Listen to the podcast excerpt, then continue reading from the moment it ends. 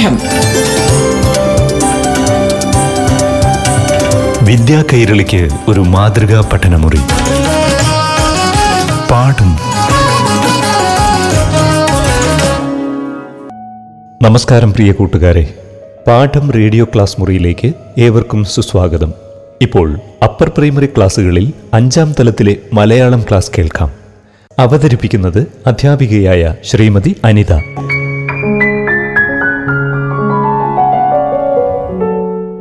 പ്രിയപ്പെട്ട കൂട്ടുകാർക്ക് നമസ്കാരം. നിങ്ങൾക്ക് പാഠം ക്ലാസ്സിലേക്ക് സ്വാഗതം. അഞ്ചാം ക്ലാസ്സിലെ അടിസ്ഥാന പാഠാവലിയിലെ വിശ്വവിദ്യാലയം എന്ന യൂണിറ്റിലെ എന്റെ വിദ്യാലയം എന്ന പാഠഭാഗത്തു കൂടിയാണ് ഇന്ന് നമുക്ക് കടന്നു പോകേണ്ടത്. ക്ലാസ് മുറികളിൽ അധ്യാപകരുടെ മുന്നിൽ മുന്നിലിരുന്ന് പഠിക്കുന്ന ഔപചാരികമായ വിദ്യാഭ്യാസത്തെക്കുറിച്ചല്ല ഈ പാഠത്തിൽ പറയുന്നത്. പിന്നെയോ പ്രകൃതിയാകുന്ന വിദ്യാലയം. നമുക്ക് പകർന്നു നൽകുന്ന ജീവിത മൂല്യങ്ങളെക്കുറിച്ചാണ് എന്റെ വിദ്യാലയം എന്ന കവിതയിൽ പറയുന്നത്. പ്രകൃതിയെ ശ്രദ്ധയോടൊന്ന് നിരീക്ഷിച്ചു നോക്കൂ. എന്തെല്ലാം കാര്യങ്ങൾ നമുക്ക് മനസ്സിലാക്കാൻ പറ്റും? പ്രകൃതിയെ ശ്രദ്ധയോടെ നിരീക്ഷിച്ചാൽ പല പല കാര്യങ്ങളും നമുക്ക് മനസ്സിലാക്കുവാനും നല്ല നല്ല പാഠങ്ങൾ ഉൾക്കൊള്ളുവാനും കഴിയും. നമ്മുടെ വീടിന്റെ ചുറ്റും പറന്നു വരാറുള്ള കാക്കയെ ഒന്ന് ശ്രദ്ധിച്ചു നോക്കൂ. അതിന്റെ ശബ്ദം മറ്റ് പക്ഷികളെ പോലെയാണോ? പരുക്കൻ ശബ്ദം അല്ലേ? പിന്നെയോ കുറച്ച് ആഹാരം കൂടുതൽ കണ്ടാലോ? തന്റെ കൂട്ടാളികളെയൊക്കെ അത് വിളിച്ചു വരുത്തുന്നു. വീടിന്റെ പരിസരത്തുള്ള എച്ചിലുകളൊക്കെ കൊത്തിത്തിന്ന് വീടും പരിസരവും ഒക്കെ വൃത്തിയാക്കുന്നു. തന്റെ കുഞ്ഞുങ്ങളെയൊക്കെ എത്ര കരുതലോടെയാണ് അത് നോക്കുന്നത് അല്ലേ? ഇങ്ങനെ മറ്റു പക്ഷികളെയും പൂമ്പാറ്റകളെയോ പൂക്കളെയൊക്കെ നിങ്ങൾ ശ്രദ്ധിച്ചു നോക്കൂ. എന്തെല്ലാം പാഠങ്ങൾ നമുക്കതിൽ നിന്ന് ഉൾക്കൊള്ളാൻ കഴിയും? എന്റെ വിദ്യാലയം എന്ന കവിത എഴുതിയതാരാണ്? അറിയണ്ടേ ഒളപ്പമണ്ണ സുബ്രഹ്മണ്യൻ നമ്പൂതിരിപ്പാടാണ് ഈ കവിത എഴുതിയത്. അദ്ദേഹത്തെക്കുറിച്ച് കുറച്ചറിഞ്ഞാലോ? പ്രശസ്ത കവി ഒളപ്പമണ്ണ സുബ്രഹ്മണ്യൻ നമ്പൂതിരിപ്പാട് പാലക്കാട് ജില്ലയിലാണ് ജനിച്ചത്. നീലകണ്ഠൻ നമ്പൂതിരിപ്പാടും ദേവസേനയുമാണ് മാതാപിതാക്കൾ. കഥകളിയുടെ നവോത്ഥാനത്തിലും സാമൂഹിക പരിഷ്കരണത്തിലുമെല്ലാം ഒളപ്പമെണ്ണ വളരെയേറെ പങ്കുവഹിച്ചിട്ടുണ്ട്. കവിയുടെ ജീവിതത്തെ ഇത് വളരെയേറെ സ്വാധീനിച്ചിട്ടുണ്ട്. കേരള കലാമണ്ഡലം ചെയർമാൻ കേരള സാഹിത്യ അക്കാദമി കേരള സംഗീത നാടക അക്കാദമി എന്നിവയിലെ അംഗം തുടങ്ങി നിരവധി സ്ഥാനങ്ങൾ വഹിച്ചിട്ടുണ്ട്. ആദ്യകാലത്ത് വിപ്ലവ കവിതകളാണ് അദ്ദേഹം എഴുതിയിരുന്നത്. പിന്നീട് ജീവിതഗന്ധിയായ നിരവധി കൃതികൾ രചിച്ചു. നങ്ങേമ്മക്കുട്ടി എന്ന കൃതി വളരെ പ്രശസ്തമാണ്. ആയിരത്തി തൊള്ളായിരത്തി അറുപത്തി ആറിൽ കഥാകവിതകൾ എന്ന കൃതിക്ക് കേരള സാഹിത്യ അക്കാദമി അവാർഡ് ലഭിച്ചു. പ്രധാനപ്പെട്ട കൃതികൾ തീത്തൈല റബ്ബർ വൈഫ് മറ്റ് കൃതികളും പാഞ്ചാലി ഒലിച്ചു പോകുന്ന ഞാൻ കഥാകവിതകൾ നങ്ങേമക്കുട്ടി നിഴലാന ജാലക പക്ഷി എന്നിവയാണ്. ഈ കവിത ഈണത്തിലൊന്ന് ചൊല്ലിക്കേട്ടാലോ? തിങ്കളും താരങ്ങളും തൂവെള്ളി ചിന്നും തുങ്കമാം വാനിൻ ചോട്ടിൽ ആണെന്റെ വിദ്യാലയം. ഇന്നലെ കണ്ണീർ വാർത്തു കരഞ്ഞ കരീവനം. ഇന്നിതാ ചിരിക്കുന്നു പാലൊളി ചിതറുന്നു. മുൾച്ചെടി തലപ്പത്തും പുഞ്ചിരി വിരിയാറുണ്ടച്ചെറു പൂന്തോപ്പിലെ പനിനീരുരയ്ക്കുന്നു. മധുവിൻ മത്താൽ പാറി. മൂളുന്നു മധുപങ്ങൾ. മധുരമി ജീവിതം ചെറുതാണെന്നാകിലും പരതൻ കഷ്ടപ്പാടു പെരുമക്കല്ലത്താണി. പറവൂ മഹത്തത്വം പരസേവനം കാര്യം. ആരല്ലെൻ ഗുരുനാഥർ ആരല്ലെൻ ഗുരുനാഥർ പാരിതിയിലെല്ലാം എന്നെ പഠിപ്പിക്കുന്നുണ്ടെന്തോ? കവിത ഇഷ്ടപ്പെട്ടല്ലോ കൂട്ടുകാരെ? ഈണത്തിൽ ചൊല്ലിപ്പഠിക്കാൻ ശ്രമിക്കുക. കവിതയുടെ ആശയത്തിലേക്ക് കടക്കാം. തിങ്കളും താരങ്ങളും തൂവെള്ളി കതിർ ചിഹ്നം തുങ്കമാം വാനിൻ ചൂട്ടിലാണ് എന്റെ വിദ്യാലയം. എന്താ അതിന്റെ ആശയം? ചന്ദ്രനും നക്ഷത്രങ്ങളും പ്രഭ ചൊരിയുന്ന ആകാശത്തിന്റെ ചോട്ടിലാണ് എന്റെ വിദ്യാലയം. ആകാശത്തിന് അതിരുകളില്ല. അതുപോലെ നമ്മുടെ അറിവുകൾക്കും അതിരുകളില്ല. അടുത്ത വരി നോക്കൂ. ഇന്നലെ കണ്ണീർ വാർത്തു കരഞ്ഞ കരിവാനം ഇന്നിതാ ചിരിക്കുന്നു പാലൊളി ചിതറുന്നു. ആകാശത്ത് കാർമ്മികങ്ങളൊക്കെ ഒത്തുകൂടി കുറച്ച് കഴിയുമ്പോൾ എന്ത് പറ്റും? മഴ പെയ്യും. അല്പം കൂടി കഴിയുമ്പോൾ ആകാശം തെളിഞ്ഞ് പുഞ്ചിരിക്കുകയും ചെയ്യും. ആകാശം ഒരു കൊച്ചുകുട്ടിയെ പോലെയാണ്. വാശി പിടിച്ച് കരയുകയും അല്പം കഴിയുമ്പോൾ ചിരിക്കുകയും ചെയ്യുന്ന കൊച്ചുകുട്ടിയെ പോലെ. ഇതിൽ നിന്ന് എന്ത് മനസ്സിലാക്കാം? സുഖവും ദുഃഖവും ഇടകലർന്നതാണ് ജീവിതം എന്ന് നമുക്ക് മനസ്സിലാക്കാം. അടുത്ത വരി. മുൾച്ചെടിത്തലപ്പത്തും പുഞ്ചിരി വിരിയാറുണ്ട് അച്ചറു പൂന്തോപ്പിലെ പനനീരുരയ്ക്കുന്നു മുൾച്ചെടി തലപ്പത്ത് എങ്ങനെയാണ് പുഞ്ചിരി വിരിയുന്നത്? മുള്ളു നിറഞ്ഞ പനനീർച്ചെടിയിലാണ് അതിസുന്ദരമായ പനനീർപ്പൂ ഉണ്ടാകുന്നത്. മുള്ളുകളെ ദുഃഖങ്ങളായും പൂക്കളെ സന്തോഷമായും മനസ്സിലാക്കി നോക്കൂ. അപ്പോൾ നമുക്ക് എന്ത് പറയാം? ദുഃഖങ്ങൾ അറിയുമ്പോഴേ സന്തോഷത്തെ ആസ്വദിക്കാൻ കഴിയൂ എന്ന് ഈ പൂച്ചെടി നമ്മെ ഓർമ്മിപ്പിക്കുന്നതായി നമുക്ക് മനസ്സിലാക്കാം. അതായത് ദുഃഖം അനുഭവിച്ചിട്ടുള്ള ഒരാൾക്ക് മാത്രമേ സന്തോഷം ആസ്വദിക്കാൻ കഴിയൂ എന്ന് ഈ പൂച്ചെടി നമ്മെ പഠിപ്പിക്കുകയാണ്. അടുത്ത വരി നോക്കൂ. മധുവിൻ മത്താൽ പാറി മൂളുന്നു മധുപങ്ങൾ. മധുരമ ജീവിതം. ചെറുതാണെന്നാകിലും.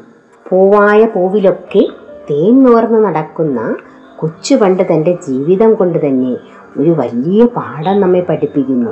അല്പമാത്രമാണ് ജീവിതമെങ്കിലും. അത് ആസ്വദിക്കുക സന്തോഷം നിറഞ്ഞതാക്കുക എന്ന ആശയമാണ് നമ്മെ പഠിപ്പിക്കുന്നത്. അടുത്ത വരി ശ്രദ്ധിക്കൂ. പരതൻ കഷ്ടപ്പാട് പേറുമക്കല്ലത്താണി. പറവോ മഹത്തത്വം പരസേവനം കാര്യം. ആരല്ലൻ ഗുരുനാഥ ആരല്ലൻ ഗുരുനാഥർ പാരിതിലെല്ലാം എന്നെ പഠിപ്പിക്കുന്നുണ്ടെന്തോ. വഴിപോക്കരുടെ ഭാരമെല്ലാം അല്പനേരത്തേക്കെങ്കിലും ഏറ്റുവാങ്ങുന്ന ചുമട് താങ്ങിയും നമ്മെ മഹത്തായ തത്വം പഠിപ്പിക്കുന്നു. പരസേവനമാണ് ഏറ്റവും മഹത്തരം എന്ന സത്യം. ഇങ്ങനെ ഭൂമിയിലെ ചരാചരങ്ങളെല്ലാം അവരുടെ ജീവിതത്തിലൂടെ നമുക്ക് അനേകം തത്വങ്ങൾ പകർന്നു തന്നുകൊണ്ടിരിക്കുകയാണ്. അവരെല്ലാം നമ്മുടെ ഗുരുനാഥന്മാരാണ്. ഇനി ചില പദങ്ങൾ പരിചയപ്പെടാം.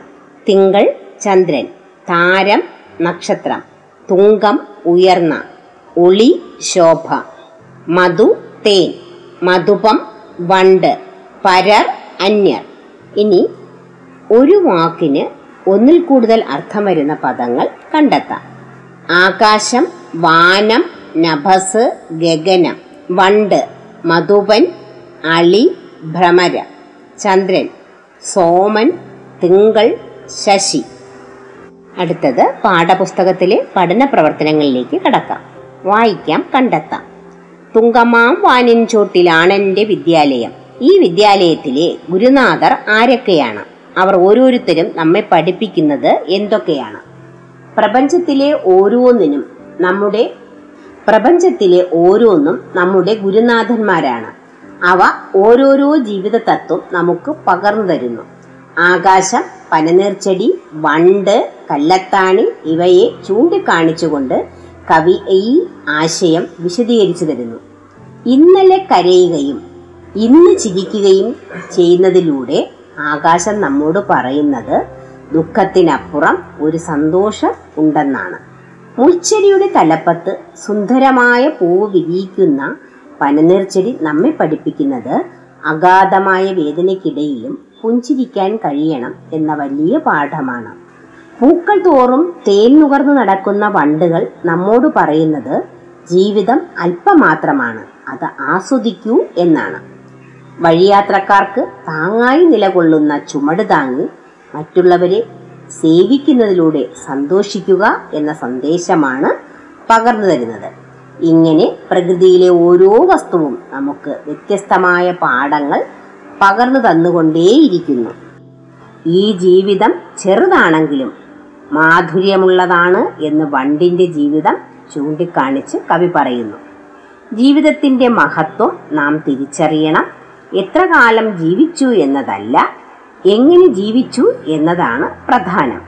മറ്റുള്ളവർക്ക് സേവനം ചെയ്ത് ജീവിക്കുക എന്നാണ് കവി പറയുന്നത്. ഇന്ന് നമുക്കിവിടെ അവസാനിപ്പിക്കാം. പുതിയ അറിവുകളുമായി അടുത്ത ക്ലാസ്സിൽ വീണ്ടും നമുക്ക് ഒരുമിക്കാം. പാഠം. വിദ്യാ കൈരളിക്ക് ഒരു മാതൃകാ പഠനമുറി. പാഠം.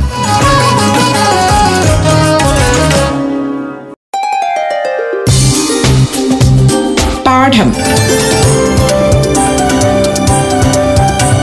വിദ്യാ കൈരളിക്ക് ഒരു മാതൃകാ പഠനമുറി. പാഠം. പാഠം റേഡിയോ ക്ലാസ് മുറിയിൽ ഇനി യു പി വിഭാഗത്തിലെ ആറാം തലത്തിലെ മലയാളം ക്ലാസ്. അവതരിപ്പിക്കുന്നത് അധ്യാപികയായ ശ്രീമതി അനിത.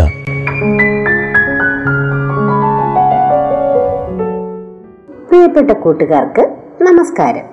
സ്കൂളിൽ പോകാൻ കഴിയുന്നില്ലെങ്കിലും പഠനമൊക്കെ മുടങ്ങാതെ നടക്കുന്നുണ്ടല്ലോ. ആറാം ക്ലാസ്സിലെ കേരള പാഠാവലിയിലെ ജീവിതത്തിന്റെ ഉപ്പ് എന്ന കഥയാണ് കഴിഞ്ഞ ക്ലാസ്സിൽ നമ്മൾ ആസ്വദിച്ചത്. എല്ലാവർക്കും കഥ നന്നായി ഇഷ്ടപ്പെടുകയും അത് വീണ്ടും വീണ്ടും വായിച്ച് ആസ്വദിക്കുകയും ചെയ്തു കാണുമല്ലോ. എന്നാൽ ഇന്ന് നമുക്ക് അതിന്റെ പഠന പ്രവർത്തനങ്ങളാണ് നോക്കേണ്ടത്. ആദ്യത്തെ ചോദ്യം നോക്കൂ. ഉപ്പുകൊറ്റനും അഗ്നിഹോത്രിയും കണ്ടപ്പോൾ പരസ്പരം തോന്നിയ പരിചയഭാവം സൂചിപ്പിക്കുന്നത് എങ്ങനെയാണ്? ഉത്തരം ശ്രദ്ധിച്ചു കേട്ടുകൊള്ളൂ. അഗ്നിഹോത്രിയെ കണ്ടപ്പോൾ എവിടെയോ കണ്ടതുപോലെ ഉപ്പുകൊറ്റന്റെ മനസ്സ് എന്തോ പരതി. അഗ്നിഹോത്രി ഉപ്പുകൊറ്റന്റെ കണ്ണുകളിലേക്ക് സൂക്ഷിച്ചു നോക്കിയപ്പോൾ അദ്ദേഹത്തിന്റെ മനസ്സിലും എന്തൊക്കെയോ മിന്നിമറഞ്ഞു. ഉപ്പുകൊറ്റന്റെ ചിരി എവിടെ നിന്നാണ് താൻ കേട്ടത് കണ്ടത് എന്ന് അഗ്നിഹോത്ര ചിന്തിച്ചു. അടുത്ത ക്വസ്റ്റ്യൻ നോക്കൂ.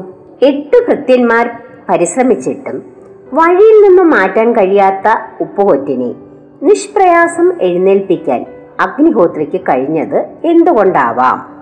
യഥാർത്ഥത്തിൽ ഉപ്പുകൊറ്റനും അഗ്നിഹോത്രയും സഹോദരങ്ങളാണ്. ഒരു പരമ്പരയുടെ രണ്ടു കണ്ണികൾ കൂട്ടിയാൽ എന്ന പോലെ പറഞ്ഞറിയിക്കാനാവാത്ത എന്തോ ഒരു സുഖം ആ സ്പർശനത്തിലൂടെ രണ്ടുപേരും അനുഭവിച്ചു. രക്തബന്ധത്തിന്റെയും സ്നേഹബന്ധത്തിന്റെയും അദൃശ്യ ശക്തിയായിരുന്നു അത്. അടുത്ത ചോദ്യം നോക്കൂ. ആൽത്തറയിൽ കിടന്ന ഉപ്പുകൊറ്റൻ കണ്ട സ്വപ്നത്തിന്റെ പൊരുൾ എന്താണ്? ഉപ്പുകൊറ്റൻ സ്വന്തം ജനനം തന്നെയാണ് സ്വപ്നം കണ്ടത്. ഉപ്പുകൊറ്റന്റെ പിതാവായ ബ്രാഹ്മണനും പൂർണ ഗർഭിണിയായ മാതാവും ഒരു വഴിയമ്പലത്തിലെത്തി കുഞ്ഞിന് ജന്മം നൽകുന്നു. കുഞ്ഞ് ജനിച്ച ഉടനെ അതിനെ ഉപേക്ഷിച്ചു പോകുന്നു. ചന്തയിൽ നിന്നും മടങ്ങുന്ന സ്ത്രീകൾ കുഞ്ഞിന്റെ കരച്ചിൽ കേട്ട് അങ്ങോട്ട് ചെല്ലുന്നു. അവർ അതിനെയും എടുത്ത് വേഗം നടക്കുന്നു. പൂകൊറ്റൻ സ്വന്തം ജനനം തന്നെയാണ് സ്വപ്നം കണ്ടത് എന്നതാണ് ഇതിന്റെ പൊരുൾ. അടുത്തത് ഉപ്പുകൊറ്റന്റെ അമാനുഷിക സിദ്ധികൾ വെളിപ്പെടുത്തുന്ന സംഭവങ്ങൾ വിവരിക്കുക.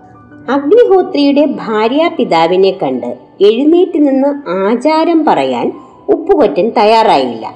ഉപ്പുകൊറ്റനെ പിടിച്ചു മാറ്റാൻ എട്ടുപേർ ശ്രമിച്ചിട്ടും അയാളുടെ വിരൽ പോലും അലക്കാൻ സാധിച്ചില്ല.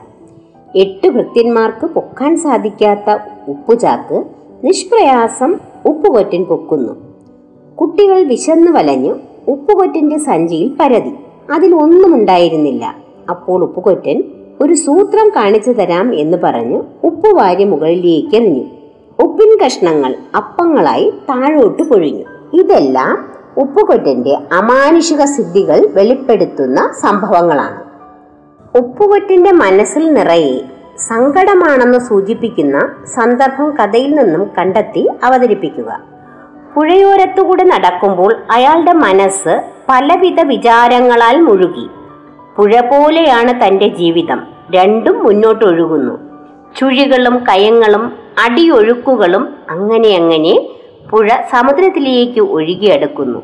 ഉപ്പിൽ ലയിക്കാൻ അമ്മയുടെ സ്നേഹത്തിന്റെ ഉപ്പറിയാത്ത താൻ ഉപ്പും പേറി നടക്കുന്നു. ഉപ്പിന് കൊറ്റു വിൽക്കുന്നവൻ ഉപ്പുകൊറ്റൻ. ഈ വരികൾ ഉപ്പുകൊറ്റന്റെ മനസ്സിൽ നിറയെ സങ്കടങ്ങളാണെന്ന് സൂചിപ്പിക്കുന്നു. അടുത്തത് പ്രയോഗവിശേഷങ്ങൾ. ഇടവഴി താണ്ടി നടവഴി താണ്ടി ഉപ്പുകൊറ്റൻ വിളിച്ചു ചോദിക്കുകയാണ്. അയാൾ നടക്കുകയാണ്. മല കയറി കാട് കടന്ന് കുന്നിറങ്ങി വയൽ മുറിച്ച്. അടിവരയിട്ട പ്രയോഗങ്ങളുടെ ഉദ്ദേശം ചർച്ച ചെയ്യൂ. പുസ്തകത്തിൽ അടിവരയിട്ട പ്രയോഗങ്ങൾ ശ്രദ്ധിക്കണം. അടിവരയിട്ട പ്രയോഗങ്ങൾ ഉപ്പുകൊറ്റന്റെ സഞ്ചാര വഴികളെ സൂചിപ്പിക്കുന്നു. ഉപ്പുകൊറ്റന്റെ അലച്ചിലാണ് ഇവിടെ കാണിച്ചു തരുന്നത്. ഉപ്പാണവന്റെ അന്നം. അവന്റെ അന്നം കണ്ടെത്താനായി എല്ലാ വഴികളിലൂടെയും അലഞ്ഞു നടന്ന് ആവശ്യക്കാരെ കണ്ടെത്തി ഉപ്പ് വിൽക്കുന്നു. കൂടാതെ താളഭംഗിയും ശബ്ദഭംഗിയും ഈ വരികൾ നൽകുന്നു. അടുത്തത് കഥാപാത്ര നിരൂപണം ഉപ്പുകൊറ്റൻ എന്ന കഥാപാത്രത്തിന്റെ സവിശേഷതകൾ എന്തൊക്കെയാണ്? ഉപ്പ് വിറ്റ് ജീവിക്കുന്നു എത്തിയിടത്ത് കിടന്നുറങ്ങുന്നു ബന്ധുക്കൾ ആരുമില്ല ഒറ്റത്തടിയാണ് ആരെയും കൂസാത്ത സ്വഭാവം കുട്ടികളോടുള്ള വാത്സല്യം സ്നേഹം. ഇതെല്ലാം ചേർത്ത് ഒരു കഥാപാത്ര നിരൂപണം തയ്യാറാക്കിയാലോ? പറയിപ്പറ്റ പന്തിരികുലത്തിലെ അംഗമാണ് ഉപ്പുകൊറ്റൻ. ഉപ്പുവിറ്റാണ് അയാൾ ജീവിക്കുന്നത്. കൊറ്റിന് ഉപ്പ് വിൽക്കുന്നവനായതുകൊണ്ടാണ് അദ്ദേഹത്തിന് ഈ പേര് ലഭിച്ചത്. മുഷിഞ്ഞ വസ്ത്രങ്ങൾ വെളുത്ത നിറം നീട്ടി വളർത്തിയ താടിയും മുടിയും തോളിൽ സഞ്ചി ഇതായിരുന്നു ഉപ്പുകൊറ്റന്റെ രൂപം. അലഞ്ഞു നടന്ന് ഉപ്പ് വിൽക്കും.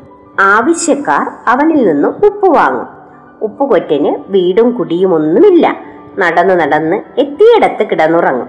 ആരെയും കൂസാത്ത പെരുമാറ്റമായിരുന്നു ഉപ്പുകൊറ്റന്റേത് മേലാളന്മാരോട് തന്റെ ഇടത്തോട് സംസാരിക്കുവാനുള്ള ധൈര്യം ഉപ്പുകൊറ്റിനുണ്ടായിരുന്നു. വലിപ്പ ചെറുപ്പങ്ങളിൽ വിശ്വാസമില്ല. എല്ലാ മനുഷ്യരും ഒരേ ചോരയല്ലേ എന്നതായിരുന്നു അദ്ദേഹത്തിന്റെ ചോദ്യം. അദ്ദേഹത്തിന്റെ സമത്വചിന്തയും തത്വചിന്താബോധവുമാണ് ഇവിടെ പ്രകടമാകുന്നത്. സത്യം ധൈര്യത്തോടെ പറയുക അതായിരുന്നു ഉപ്പുകൊറ്റൻ. അദ്ദേഹത്തിന് കുട്ടികളോട് വളരെ സ്നേഹമായിരുന്നു. അവർക്ക് വേണ്ടി മായാജാലങ്ങൾ കാണിക്കുമായിരുന്നു. കുട്ടികൾക്കായി ജീവിതത്തിന്റെ താളമുള്ള പാട്ടുകൾ പാടുമായിരുന്നു. കുട്ടികളോടൊപ്പം ആടിയും പാടിയും ഉപ്പുകൊറ്റൻ ആനന്ദം കണ്ടെത്തിയിരുന്നു. എന്തുകൊണ്ടും മഹത്വമുള്ള വ്യക്തിത്വമായിരുന്നു ഉപ്പുകൊറ്റന്റേത്. അടുത്തത് ചർച്ചാക്കുറിപ്പ്. എല്ലാവരും മനുഷ്യരല്ലേ? ഒരേ ചോരയല്ലേ? ഉപ്പുകൊറ്റന്റെ ചോദ്യം ഇപ്പോഴും പ്രസക്തമാണോ? ചർച്ച ചെയ്ത് കുറിപ്പ് തയ്യാറാക്കൂ. എല്ലാ മനുഷ്യരും തുല്യരാണ്. അവരിൽ താഴ്ന്നവരും ഉയർന്നവരും ഇല്ല. എല്ലാവരുടെയും ശരീരത്തിൽ ഓടുന്നത് ഒരേ ചോരയാണ്. അതുകൊണ്ട് പ്രത്യേകമായ ബഹുമാനം ആരും അർഹിക്കുന്നില്ല എന്നതാണ് ഉപ്പുകൊറ്റന്റെ അഭിപ്രായം. കാലം ഒരുപാട് പുരോഗമിച്ചെങ്കിലും ഇന്നത്തെ കാലത്തും ഉപ്പുകൊറ്റന്റെ ഈ ചിന്ത വളരെ പ്രസക്തമാണ്.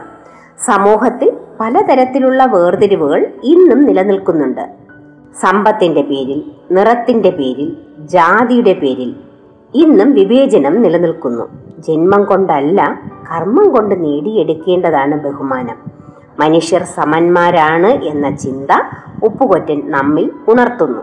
അസമത്വം തുടച്ചു നീക്കാൻ നമുക്ക് കഴിയാത്തിടത്തോളം കാലം. ഉപ്പുകൊറ്റന്റെ ഈ ചോദ്യത്തെയും അവഗണിക്കാൻ നമുക്ക് കഴിയില്ല. പറയപ്പെട്ട പന്തിരുകുലത്തിലെ മറ്റംഗങ്ങളുടെ കഥകൾ നിങ്ങൾ വായിച്ചറിയുവാൻ ശ്രമിക്കണം. ഒന്ന് രണ്ടു പേരുടെ കഥകൾ നിങ്ങൾക്കായി ഞാൻ പറഞ്ഞു തരാം. ആദ്യം അഗ്നിഹോത്രിയെക്കുറിച്ച് ആകാം. പന്തിരുകുലത്തിലെ ആദ്യ സന്തതിയാണ് മേഴത്തോൾ അഗ്നിഹോത്രി. പാലക്കാട്ടെ തൃത്താലയിലുള്ള വേമാഞ്ചേരി മനയിലെ ഒരു അന്തർജനം നിളാതീരത്തു നിന്നും എടുത്തു വളർത്തിയ കുട്ടിയാണ് പിന്നീട് തൊണ്ണൂറ്റി ഒൻപത് അഗ്നിഹോത്ര യാഗങ്ങൾ നടത്തി അഗ്നിഹോത്രി എന്ന പദവി നേടിയത്. അടുത്തത് നാറാണത്ത് ഭ്രാന്തന്റെ കഥ പറയാം. തൂതപ്പുഴയുടെ തീരത്തുള്ള ചെത്തല്ലൂരിലെ നാരായണമംഗലത്ത് മനയിലാണ് നാറാണത്ത് ഭ്രാന്തൻ വളർന്നത്.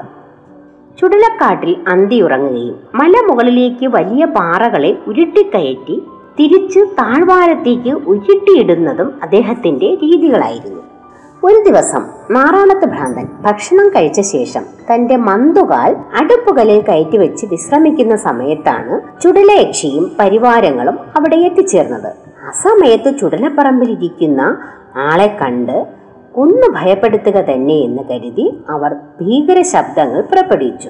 ചുടലപ്പറമ്പിൽ കാളിയുടെയും ഭൂതഗണങ്ങളുടെയും ഭയാനക നൃത്തം കണ്ട് ഭയക്കാതിരുന്ന നാറാണത്ത് ഭ്രാന്തനോട് കാളി എന്ത് വരം വേണമെങ്കിലും ചോദിച്ചു കൊള്ളാൻ പറഞ്ഞപ്പോൾ താൻ മരിക്കാൻ ഇനി എത്ര ദിവസമുണ്ടെന്ന് നാറാണത്ത് ഭ്രാന്തൻ ചോദിച്ചു. കാളി ഉത്തരം പറഞ്ഞപ്പോൾ തനിക്ക് ഒരു ദിവസം കൂടുതൽ ആയുസ് വേണമെന്ന് പറഞ്ഞു. അത് നടക്കില്ലെന്നായി കാളി. ശരി എന്നാൽ ഒരു ദിവസം കുറച്ചു മതി ആയുസ് എന്നായി ഭ്രാന്തൻ. അതും സാധ്യമല്ലെങ്കിൽ ഒന്ന് പോയി തരാമോ എന്ന് ഭ്രാന്തൻ. എന്നാൽ കാളി ആ ദിവ്യന്റെ മുന്നിൽ എന്തെങ്കിലും ഒരു വരം വാങ്ങണമെന്ന് അപേക്ഷയായി. ശരി തന്റെ വലത് കാലിലെ മന്ത് ഇടത്തു കാലിലേക്ക് മാറ്റിത്തരൂ എന്നാണ് അവരെ കളിയാക്കുന്ന മട്ടിൽ നാറാണത്ത് ഭ്രാന്തൻ ആവശ്യപ്പെട്ടത്. ഉപ്പുകൊറ്റൻ അഗ്നിഹോത്രി നാറാണത്ത് ഭ്രാന്തൻ എന്നിവരുടെ കഥകൾ മനസ്സിലായല്ലോ? ഇനി ബാക്കി ഒൻപത് പേരുടെ കഥകൾ കണ്ടെത്തി അറിയൂ. ഇന്നിവിടെ അവസാനിപ്പിക്കുകയാണ്. കഥകളും പാട്ടുകളുമായി അടുത്ത ക്ലാസ്സിൽ വീണ്ടും നമുക്ക് ഒത്തുചേരാം. പാഠം. വിദ്യാ കൈരളിക്ക് ഒരു മാതൃകാ പഠനമുറി. പാഠം.